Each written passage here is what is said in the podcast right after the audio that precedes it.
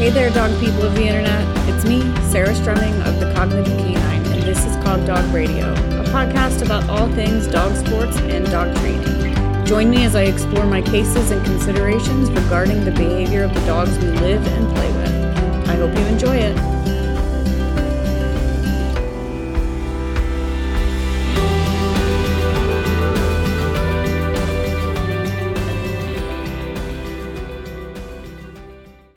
Right, friends, this is Barky Lungy 101 part two. And in this part, I'm going to talk about desensitization. Desensitization is the first prong of my three pronged approach that I'm going to talk about. That doesn't mean that it's the most important one, it doesn't mean that it's the first one that I dive for.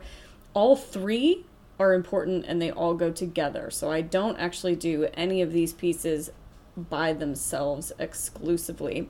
So, what is desensitization? It's defined in human psychology as a treatment or a process that diminishes emotional responsiveness or just plain responsiveness to a stimulus. And that stimulus can be negative, it can be aversive, it can be appetitive, it can be something the dog likes or doesn't like. Um, and it reduces this responsiveness through repeated exposure to it. So I kind of like to call it boredom therapy. So it's essentially where it takes, you know, desensitization done well takes a stimulus that creates a response. So I like the definition that refers to responsiveness because we could say reactivity is simply responsiveness. Um, so it takes something that currently evokes a response. And then through repeated exposure, that response stops occurring. So, what that means is that the exposure needs to be boring. It needs to be, you know, preferably exposure that does not evoke the response at all, meaning that uh, the thing is basically far enough away or low intensity enough that that responsiveness does not occur. So let's put this into terms of dog training. I'm going to talk a little bit about a non reactivity example so that we can kind of get on the same page before I dive into what I specifically do for barky, lungy dogs. Desensitization um, was a key part of teaching my dog Iggy to accept being home alone she had separation anxiety, and hopefully, you heard all about that in the two part separation anxiety series that I did. But essentially, what I want to make clear is that rather than trying to help her quote unquote feel better or like being by herself, I wanted her to understand that being by herself did not need to evoke a response at all of any kind.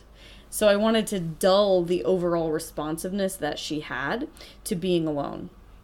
And I did that with help, which is also um, in that two part series on separation anxiety. I didn't do this by myself. But with help, I gradually exposed her to periods of absence, of my absence, over time. So I exposed her literally to 30 seconds of my absence first and then we you know climbed that ladder until she could be alone for 10 minutes. Once she could be alone for 10 minutes we stretched it to 30 and so on and so on. And now she can be home alone for several hours. I tend not to push it past like 5 hours because i just that kind of crosses a line for me personally but she can be alone for several hours. And that was simply through systematic desensitization of my absence it was not through pairing my absence with yummy things or fun things, which is classical counter conditioning um, when done correctly. I'm not saying that wouldn't work. I do think there are flaws in that approach, but I'm not a separation anxiety expert, so I'm not going to go any further down, you know, why I think that's a flawed approach. I'm just here to point out that desensitization was the approach that worked for us in a similar way, um, you could certainly desensitize your learner to a stimulus that they thought was great um, or exciting. So I really frequently coach my clients to take their dogs on what I call decompression walks. And so these are off leash hikes. um, off leash walks out in nature, sometimes with other dogs, sometimes without. And when my clients first take their dogs on a walk like this, if their dog has never done anything like this, and if you're not in the United States and you're listening to this, you might be a little bit taken aback by the fact that there are plenty of dogs in my country who have never off leash exercised other than in a fenced yard or um, a fenced dog park type of situation. There are plenty of those dogs. It is not actually commonplace for us in most of the places that humans live, so most of the highly populated areas of the country. It's very uncommon for dogs to have been off leash at all on any kind of trail. So plenty of my clients' dogs have never had this experience before. And so, understandably, then these dogs are crazy when that leash first comes off. They've never tasted freedom. They've never had um, a bite of this amazing thing that I personally believe all dogs really need and require for their mental and physical well being. And so they run around like absolute lunatics and they may scream um, until the leash comes off and they may you know bolt down the trail and you don't see them for a minute and they they might do all kinds of things that you don't like seeing. And i continue to coach my clients to expose the dogs to this off leash exercise. And as the dog becomes satiated the dog's be- the dog becomes less insane um, about it and that's desensitization as well so for reactivity so that's the barky, lungy behaviors directed at other dogs that I'm talking about in this series. I find it really vital to introduce these dogs to a desensitization um, process to other dogs. And now notice that I am not actually talking about desensitization paired with counter conditioning. And let me tell you what that looks like. The desensitization part means that you're exposing the dog to the trigger. In this case, that would be other dogs, gradually enough that you're not evoking a big response and at enough distance again that you're not evoking a big a, a huge response so you're basically exposing the dog to levels of other dog exposure that they can handle, and you're building up the level of exposure that you're doing over time. So that's the desensitization piece. The counter conditioning piece would be that also, whenever the dog appears, you deliver food or another kind of appetitive stimulus. So, very commonly, um, the other dog appears, you feed the dog chicken or tripe or something really fantastic, and then when the other dog disappears, you stop feeding them. Uh, Jean Donaldson referred to this as the open bar, closed bar process. There's nothing wrong with this it is not the direction I choose to go at this time in my career. I think it will be clear to you why as we go, but essentially, I am not interested in producing kind of contrived replacement behaviors. I'm not interested in the dog seeing another dog and reading that as a cue to turn to their person for food. Because don't kid yourself, that is what happens in this process. And if you're really familiar with all of these processes and you're listening to me, you're going, wait a minute. The dog isn't learning a cue here because now we're talking operant conditioning. The dog is learning simply to feel differently.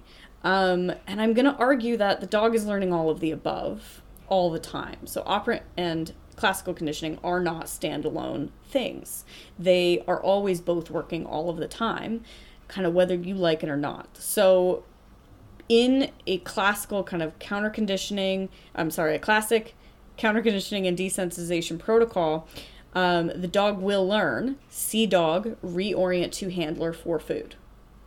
That can be a perfectly wonderful approach for a lot of dogs, and it works beautifully for a lot of my clients, uh, or I'm sorry, a lot of my colleagues who give this to their clients.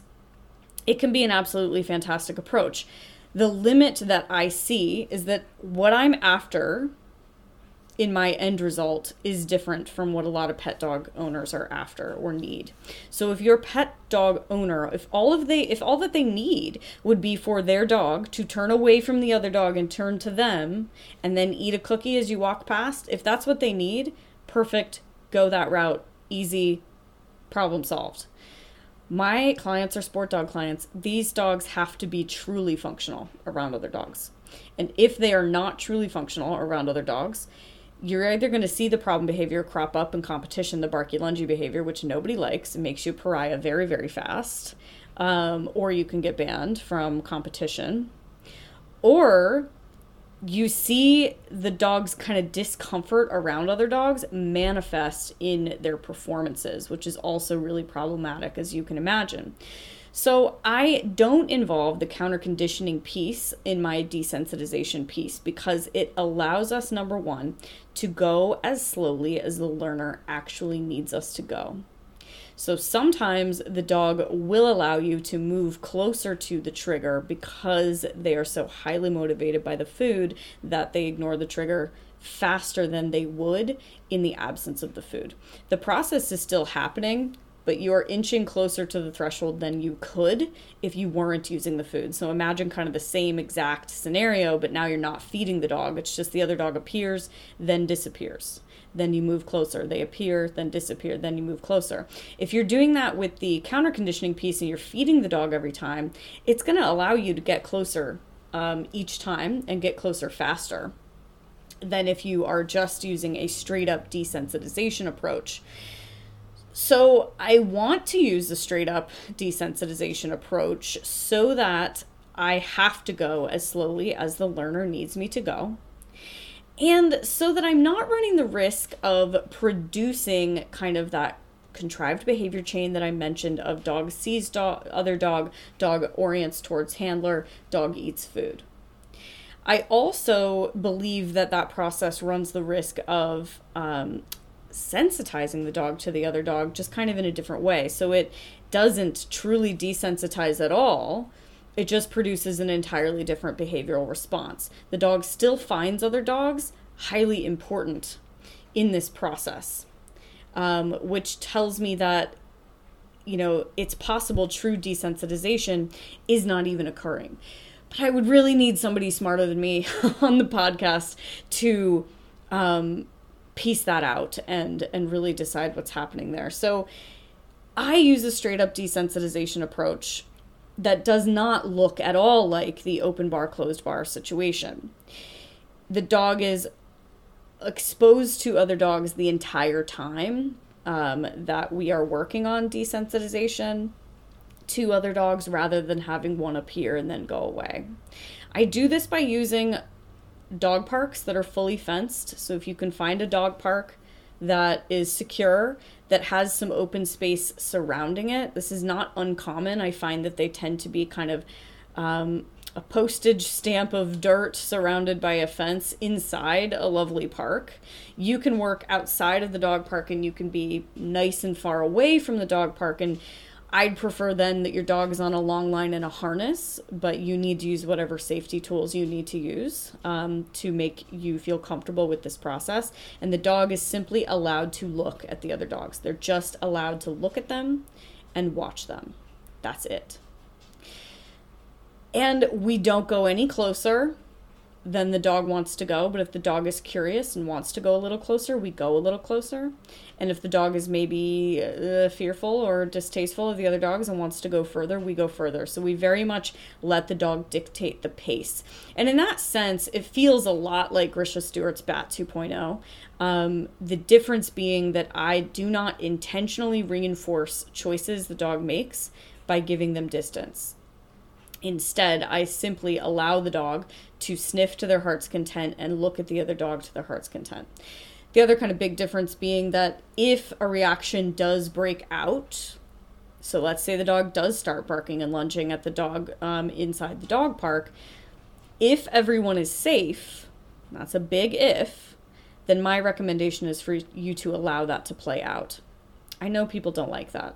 Um, and the truth of the matter is that it is, in my opinion, the smarter behavioral choice.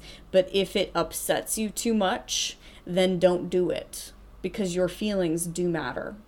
So while I do think it's the smartest behavioral approach to simply allow the dog to have their barky lungy fit and then go straight back to work as soon as they're done, um, and you know with the caveat that that should not be happening frequently, it's kind of a mistake if it does happen.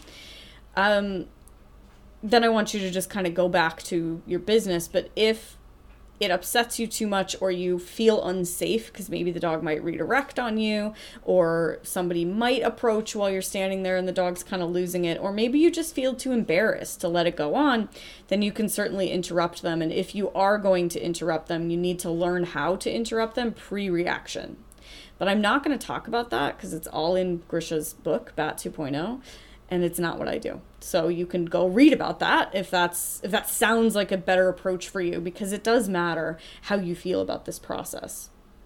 Um, so I go park outside of the dog park. I call this dog park TV, and I'm just allowing the dog to sniff. That's a really big important piece because the dog's gathering a lot of information about the other dogs that way. Um, and I just allow them to look at the other dogs as long as they want to. Um, if they're staring, I don't care. Eventually they go sniff and then you move with them. It's important that you don't dictate their movement a whole lot. It's important that you don't have super restrictive equipment on them. It's important that they're allowed to just kind of take it into their best ability. And then you're going to watch the dog as they watch other dogs. And you will notice some some operant behaviors that kind of emerge from this process.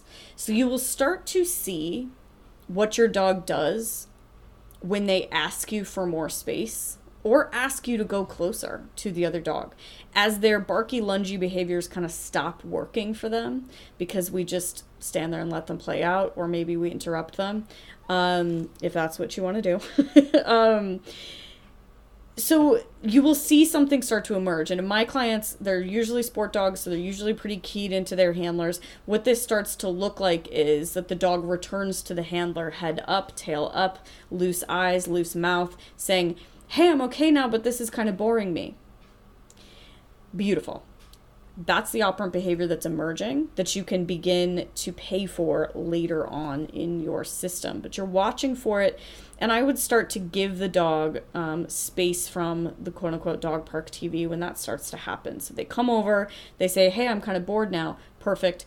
Go home. You can try again later in the week or the next day. The other version of dog park TV that I might do is I might find out when my local big box store um, dog training franchise, whatever, is letting out their evening classes or their Saturday morning classes. So most weekday evenings and then most Saturday or Sunday mornings, you're going to have dog training class at big box store pet supply places. Look online, figure out when their classes end, and then when they end, you will you will see the dogs and owners leaving kind of in droves and they'll be heading straight for their cars you want to scope this out because it's not a good idea if you can't get a big open parking lot. So if it's kind of too tight of a parking lot, it's close to a busy shopping center, etc., it's not going to work. But if you can get a big open parking lot that you can kind of park yourself at the end of and allow your dog to just watch all these dogs go to their cars, that's another version of dog park TV that you can allow the dog to watch. So it is really important to take necessary precautions if you're going to do what I want you to do and allow the reaction to play out when it occurs. That might mean your dog is in a basket muzzle while you're doing this. It might mean the dog is wearing like a gentle leader with a tab so that you can, so that, you know, maybe the dog's wearing a long line and a harness, but you can grab their gentle leader if you need to. Um, you know, no, I'm not in love with that option, but I'm I am in love with people feeling safe and having their dogs able to um, kind of be a safe member of society, especially during these times. Or you might use a front connection harness, or you might forego the long line. You might use a shorter leash. It all depends on kind of what you feel safe doing. And it's really important to understand that I am not intending for you to flood your dog. So, another system, another process of exposure therapy is called flooding. So, flooding and desensitization are both exposure therapies. They are both um, exposure to the stimulus that creates the unwanted response in order to heal that unwanted response. Flooding is what happens when the dog is exposed at the response provoking level. Um, and they are left at that place in that response provoking level kind of until they stop. So, and give up. So is that what happens when I when you stand there and you let that reaction play out? Yeah, technically it is, which is why you need to be careful to avoid that happening. Um, I'm not interested in you slapping a muzzle on the dog and throwing them into the dog park. That would be another big example of flooding. I'm not interested in that. Um, flooding can be effective, for sure, but it can also have major fallout. So I'm going to give you a terrifying example of flooding um, that I think would have major fallout. And then I'm going to tell you a real world example of flooding that has less fallout, that had less fallout. So one of them is something that happened to me, and one of them is not. So the first one would be so I'm afraid of bees. I'm afraid of all yellow and black stripy insect things.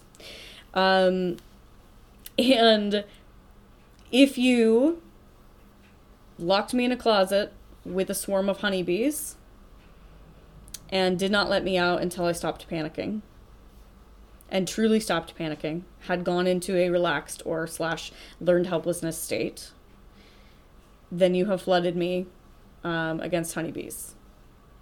And you may see a reduced or diminished response to honeybees from me in the future. But it is likely that you would see distrust of the person who put me in the closet in the first place, right? So that would be the fallout, most likely. Um, not to mention the fact that I could have just been stung to death, so that would be bad fallout too. And let me tell you that I was hiking with my dogs once, and the trail very quickly became um, kind of swarmed by honeybees because we were walking through a trail that was in a field of wildflowers. And before I knew it was happening, I was pretty much surrounded by honeybees. And I am, again, like I said, I'm terrified. I am not allergic to my knowledge. So this wasn't a truly dangerous situation because honeybees tend to be non aggressive and I'm not allergic to their stings. But I began to panic anyway because I was being surrounded by honeybees. I had to engage my breathing, turn around, and walk back out of the field because if I kept walking forward, I would go deeper and deeper into the bees and into the field. So I had to turn around and walk back out of the field. And if I laid down and panicked, I wouldn't get out of the field. So I had to find it within myself to walk back out of the field. It took so long to get out of the field and get away from the bees that I had started to calm down anyway. And I had no idea that this did anything to me until fast forward a few years. And I'm walking past a collection of beehives um, that are on a field near the trails where I walk my dogs today. And I didn't know that the hives were active until I started to realize they were. And I started to see and hear the bees in and around the hives and I was certainly far enough from them that um, me and my dogs weren't going to disturb them, but I could hear them and I could see them, and there were so many of them. And you guys, I didn't panic. I didn't need to run away. Um, and I didn't develop a distaste for that field or that area. And I am telling you that pre my flooding incident, I would have. I would have potentially panicked um, and I would have certainly avoided the area, and I it would have been it would have been a different scenario because I know that it would have been because I've been in similar scenarios before my flooding incident. So I don't have any fallout, and I can now walk past honeybees without panicking. It did not transfer to other stripy things that I know are more dangerous than honeybees, like hornets. Um, but I think it's fascinating. I think I had an effective flooding session. Now, I'm going to stand here and say that if you could guarantee that one flooding session would cure the dog of their problematic behavior and then allow them to go live their life with no fallout, I would say power to you. I just don't think that you can guarantee that ever. So, and I also, I was a willing participant. I walked into the field in the first place. I didn't realize it was going to be flooded by honeybees, but I walked into the field knowing that there was a possibility for there to be bees there, and I'm an autonomous adult human being, and so that's very different than you placing your dog, your subject, directly into that scenario. So that's not what I'm saying to do. I'm saying to simply allow your dog to observe a dog park from a safe distance and from the distance that she thinks is safe. And it will like like I said, if it's working, the dog will start to think that the dogs in the dog park are boring. That's what I want. I want boredom therapy. I want the dog to, over time, decide that dogs are not that exciting because they've been exposed and allowed to look um, as long as they felt necessary. So that's part one of my three pronged approach that's desensitization. I am going to be sharing videos and a, and a few more tips and answering questions on the Patreon page. So if you're not a Patreon member yet, patreon.com slash cogdogradio. I'm also going to be doing, as I mentioned, a final part to this series, which is all Patreon questions. So if you're coming up with questions now and you want me to answer them, get over on Patreon and put your question in the Barky Lungy thread. All right, we have some Patreon questions for you. This one comes from Ria. She says, Agility question How do you know when to stop a sport altogether? My dog loves nose work and seems to have an intense enthusiasm for agility, but only his first run. His first run we do, he is full blast and so excited, he drastically slows down on each successive run. Our last training session, our coach had us do three runs, two of 10 obstacles, and and of 20 um, I'm not totally sure I understand that, but I think you did two 10 obstacle courses and one 20 obstacle course. His enthusiasm was gone by the end of the 20 obstacle run. He stuck with me, but he was clearly over it. Should I stick with shorter sequences to keep enthusiasm up? He refuses the dog walk and teeter now too, which is why I'm thinking maybe this just isn't the sport for him, but maybe I just need to modify to suit my lumbering seven year old lab mix, 70 pounds, seven years old. So, Ria, while I was reading this, I was thinking, what kind of dog are we talking about and how old is it? and how big is it? And then you answered my question. A lab mix that's seven years old and 70 pounds. And if this dog is not overweight, and is 70 pounds, that's a big dog, right? And think about most of the dogs doing agility um, are more like in the 45, maybe 50 pound range, if not smaller than that. So understand that just at its core, agility will be harder for a dog of this size.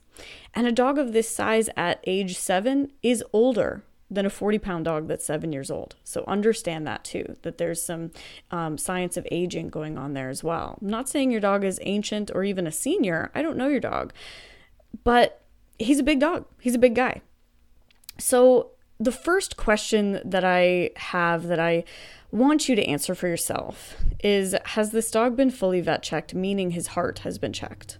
So has he been gone over by a sports medicine veterinarian or somebody at least with a special interest area in that or at least maybe a GP, a general practice vet who does sports herself? right? So somebody needs to have their hands on this dog who knows what they're doing. And I would humbly say that just a chiropractor is not enough. You need, um, and I only say that not because of anything you said, but because of what I frequently hear from the agility community is that they think that is enough. And it isn't. Um, you need to have an actual doctor. Um, not, I'm sorry, a lot of veterinarians are also chiropractors, but basically you need a veterinarian who knows what they're doing to put their hands on this dog. That's number one. And his heart needs to be be checked out to make sure that that's fine because this la- lack of stamina makes me worry about that a little bit. Um, if everything checks out, then I'm going to say he's not fit enough to do what you're asking him to do, and you need a fitness routine for him. Um, that good sports medicine vet that you have put her hands on him can probably do that for you. And all of that aside, I'm always interested in only doing as much agility as my dog is actually interested in doing, right? And then if your dog is interested in doing agility seven days a week, all day long, like some of mine are, then I limit it for them to make sure that their body is not, you know, too beat up by the sport. but he is telling you about how much he can physically do it's not about i don't i don't think this is mental i don't think this is about enthusiasm i think this is about actual physical stamina and that's how you should treat it. So it's not necessarily that you should quit but it is that you need to adjust how you're doing it. And if you push him to the point of exhaustion every time you train he will start to refuse to do agility and you're starting to see that with the dog walk and the teeter. Now th- that's a pretty specific thing for him to refuse. Those are both the skinny board obstacles Neither of them are physically as hard as the A frame, but you're telling me he's not refusing the A frame. So that tells me the skinny board is the hard thing. If the skinny board is the hard thing, then balance is hard. And if he does maybe have a heart condition or is just too out of shape to be doing what you're asking him to do, he won't feel like his balance is good enough to do the dog walk and the teeter. So get him fully checked out. If he checks out, ask him how much he'd like to do and don't do any more than that. And perhaps, you know, he's 70, 70 pounds and seven years old. Maybe you guys dig into all of this stuff, do a little bit more agility for fun for a couple years, and then retire into nose work. I'm glad that you're thinking about it and thinking about his wellness and kind of what he wants to do. And I really respect that. All right, next one. Laurel says, on the podcast about Clicker Expo, you talked about Lindsay Wood Brown, and if I got it right, rewarding operant behavior during classical counter conditioning. My boy resource guards his dinner bowl against people. I worked for months on this and have come to a place of radical acceptance. We have a management approach that works with this, and I'm okay with it. But when I give him a bone in his wire crate, because I don't want to take a chance on resource guarding between the dogs, I can't get him to leave the crate or the bone. Currently, I throw treats all over the floor, and eventually he comes out and I close the door. Last time it took 20 minutes. Any suggestions on how to deal with this? So, Laurel, I can't give you a full behavior modification plan for this, and I know that you know that. Um, but understand that Lindsay was actually talking um, about this via resource guarding. So, her protocol might be one um, that you check out, I believe, and I could go dig this for you, but I want you to go dig into it. I believe there are some talks on this available um, for purchase through clickertraining.com, um, probably through the Karen Pryor Academy. So kind of dig into that and see. I could be wrong about that. But essentially, what you're saying to me is that you have you have let go the behavior modification on the bowl because it's not a huge problem for you. But what is still a huge problem for you is a bone in a crate.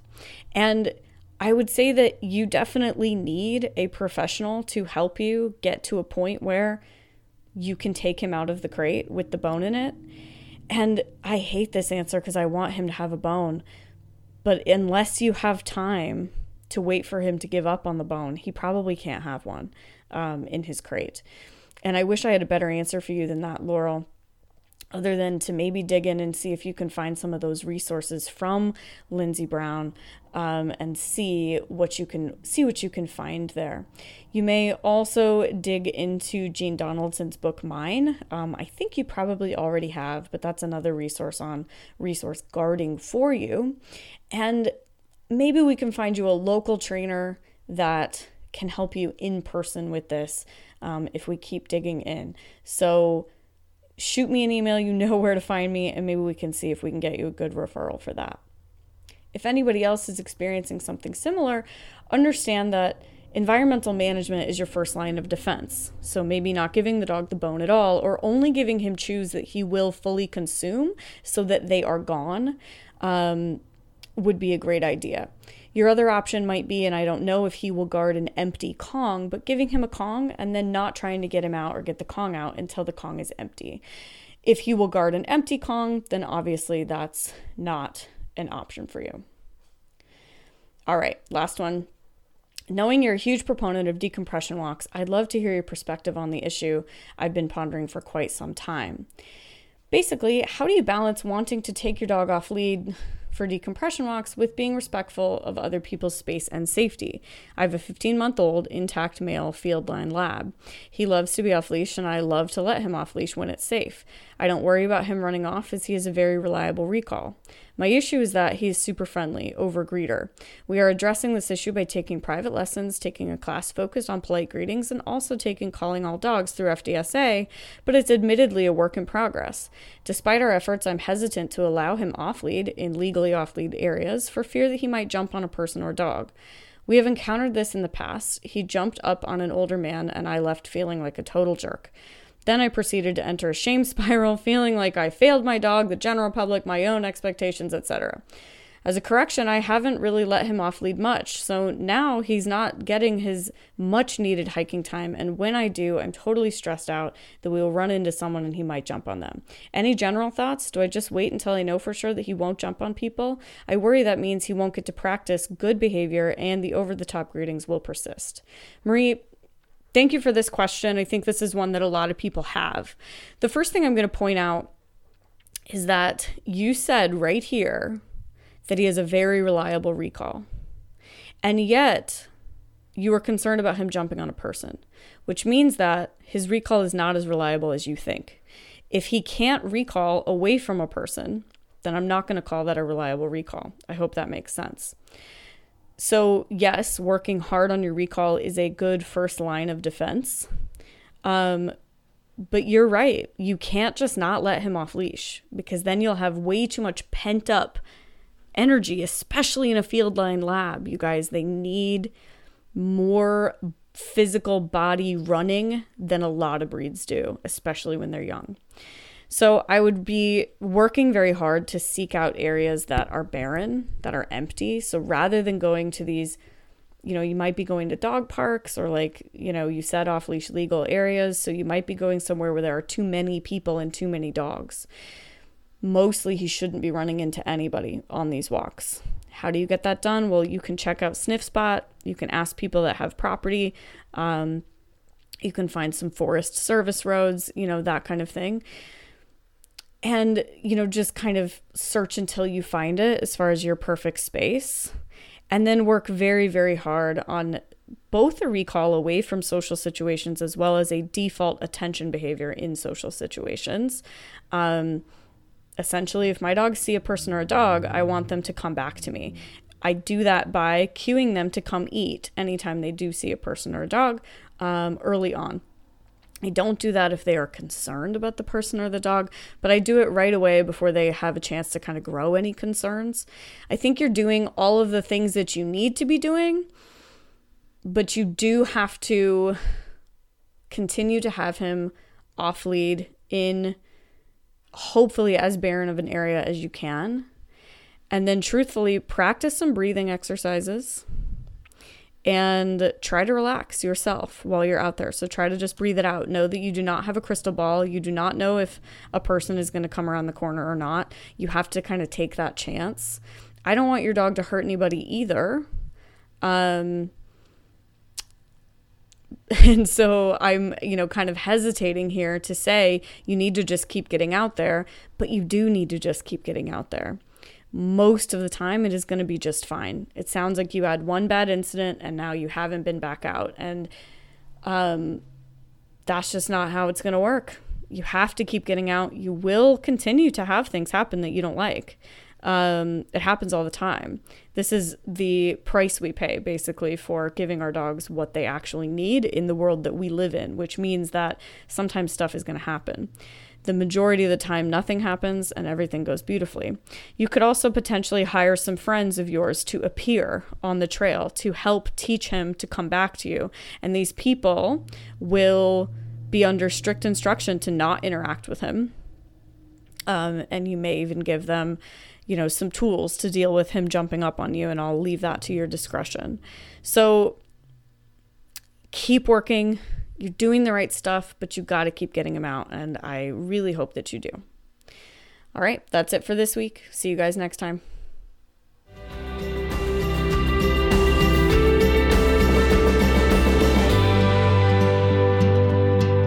Thanks for listening. Be sure to rate, review, and subscribe in the podcast app of your choice. If you're interested in supporting this podcast, being a part of the Cogdog Radio community, and getting access to all kinds of extras, head over to patreon.com slash cogdogradio to become a patron.